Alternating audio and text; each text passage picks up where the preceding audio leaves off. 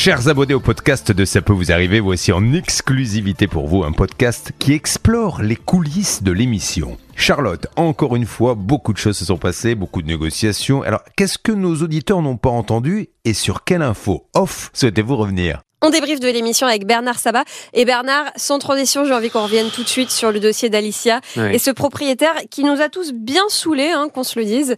Rappelons que Alicia est locataire et que son propriétaire, c'est un bailleur privé, mhm. qu'elle paye ses loyers, mais qu'elle ne touche plus une partie de ses aides au logement parce que le propriétaire ne lui donne pas ses quittances de loyer.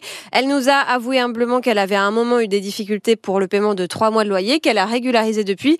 Et ce propriétaire, quand on l'a appelé, bon, il était en boucle et il maintenait qu'elle ne payait pas tous ses et on n'arrivait pas du tout à discuter avec lui.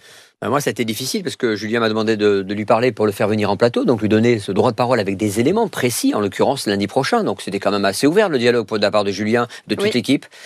Il ne viendra pas parce qu'il n'est pas là pour faire du spectacle, du buzz, comme il dit. Euh, mais on lui a dit, mais envoyez-nous, par le biais de la journaliste ou par rapport à Alicia, des éléments, puisque Claire, votre collaboratrice, euh, elle connaît bien le dossier. Moi, elle n'a pas voulu me donner trop de détails. Euh, vous dites que les comptes ne sont pas à jour, mais en fait, compte, les comptes sont à jour. Cette dame-là a commis un impair à une époque où elle n'arrivait pas à payer ses loyers. Ok? Donc la CAF a pris la, la position claire de ne plus l'aider dans le cadre des APL. Ça, c'est la loi. Non, mais ça n'a rien à voir avec, avec les, les, loyers impayés en plus. Alors, ça, c'est le premier élément qu'il a donné. Ça n'engage que lui. Moi, je ne, je ne, peux pas intervenir là-dessus. Après, qu'est-ce qu'il a fait? Comme il a pris une assurance des loyers impayés, qui s'appelle Visal. Qui n'est pas une assurance, mais un garant. Un garant. Ce garant a commencé donc à compléter euh, les sommes d'argent que ne payait pas cette demoiselle. Et là, l'embroglio, il en est là en vérité. C'est qu'on a d'un côté Alicia qui a rattrapé son retard, l'assurance qui n'est pas au courant de tout et donc ils ne veulent plus payer. Non, mais je, pense, euh, je pense que ce monsieur t'a dit n'importe quoi. Il t'a dit n'importe quoi. Visal, c'est pas une assurance, c'est un garant d'ailleurs qui appartient à Action Logement. Donc euh, il n'est pas payé par une assurance, lui paye pas d'assurance. En plus, c'est gratuit, donc c'est n'importe quoi. Il dit qu'elle paye pas ses loyers, c'est n'importe quoi. Nous, dans, le, dans le dossier bah, je certifie, on a ah, tous les documents, on a toutes les preuves. Je vous fais confiance et je te fais confiance.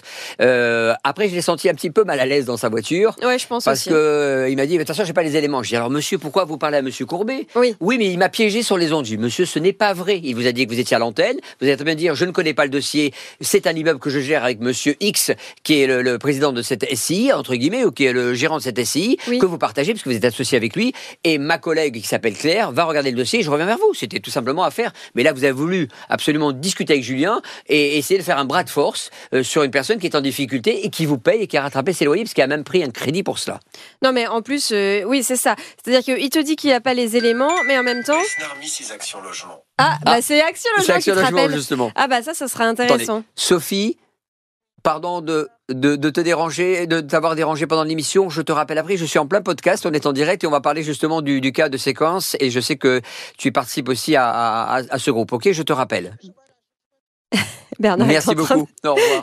Parler au téléphone. Je suis désolé, c'est important parce que c'était justement le, cas qu'on va peut-être évoquer tout à l'heure pour Nasser. Hein. On prend de plus en plus ses aises dans ce podcast. Hein. C'est n'importe quoi. J'ai clairement pas la même autorité que Julien. Hein. Non, je... non mais c'est pour te montrer ce que l'on vit en fait compte pendant l'émission et après l'émission. c'est passionnant parce que c'est vrai qu'on va revenir sur ce dossier. Donc juste pour clôturer le, précédent, Alicia. J'espère que ce monsieur qui avait quand même envie de parler, euh, mais qui ne maîtrisait pas son propre dossier, va revérifier tous les éléments et nous parler de façon apaisée lundi. Et pour la personne qui vient de t'appeler, donc d'Action Logement, euh, qui euh, a parmi ses filiales le groupe Séquence Bailleur Social, c'était pour le dossier de Nasser. Cada, oui. Avec ce dégât des eaux euh, non réglé depuis trois ans.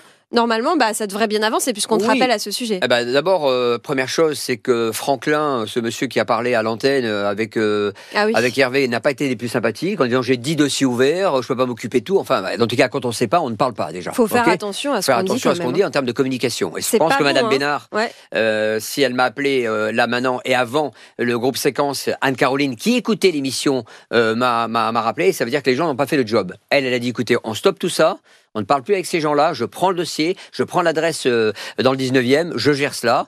Et Madame Bénard, évidemment, qui, elle, s'occupe d'Action Logement, puisqu'on a évoqué ce lien entre les deux, vient de m'appeler, vous l'avez assisté en direct, et tout le monde va reprendre le dossier pour aider Kader, parce qu'il n'est pas question, euh, Nasser, pardon, Kada de le laisser dans cette situation. C'est un drame depuis 2020, quoi. C'est un drame et c'est incompréhensible que ça n'ait pas bougé, mais cela dit, quand on voit effectivement quand on, comment on nous a répondu au service client, on hallucine. C'est pas bon pour leur image. Je pense que là, ils vont redresser la ah, barre. J'espère qu'ils vont bien écouter. Ça fait euh, l'émission et peut-être même le podcast pour se remettre en question Parce que je veux dire que Madame Bénard, que je connais très bien, Sophie, elle rigole pas avec ça, euh, avec ses équipes au niveau de la, communication, et là Anne-Caroline non plus au niveau séquence. Hein, Sachant euh, qu'Action Logement, c'est un groupe énorme, donc ils ont des dizaines et des dizaines de filiales, ils peuvent pas non plus contrôler absolument tout, donc c'est normal. Mais là, je pense qu'ils vont, ils vont régler le problème.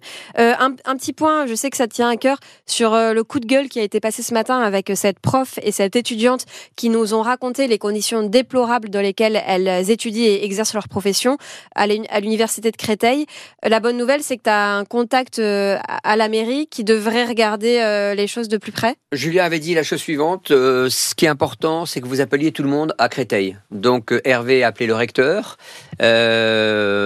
évidemment, notre amie Céline a appelé le ministère de l'enseignement supérieur, Madame Bretailleux d'ailleurs, parce qu'on pensait que c'était Papendiaï, donc c'est une erreur de notre part et tu l'as bien rectifié. Papendiaï, ministre de l'Éducation nationale, et Madame Bretailleux, ministre de l'enseignement supérieur, qui s'occupe donc des universités. Céline nous l'avait évoqué en aparté, on l'a aiguillé sur une mauvaise piste, donc c'est pas elle, c'est nous qui avons fait cette bêtise-là, mais on l'a rattrapé entre guillemets. Et j'ai reçu, mais quelques minutes avant que tu arrives en dehors de l'émission, une fois de plus, Madame Chabal, qui est euh, donc euh, au cabinet de Monsieur le maire de Créteil, qui n'était pas au courant de cette affaire-là, qui n'était pas au courant de ce qui se passait sur son territoire, parce qu'elle a un devoir de police et aussi d'information. Je lui ai donné tous les éléments.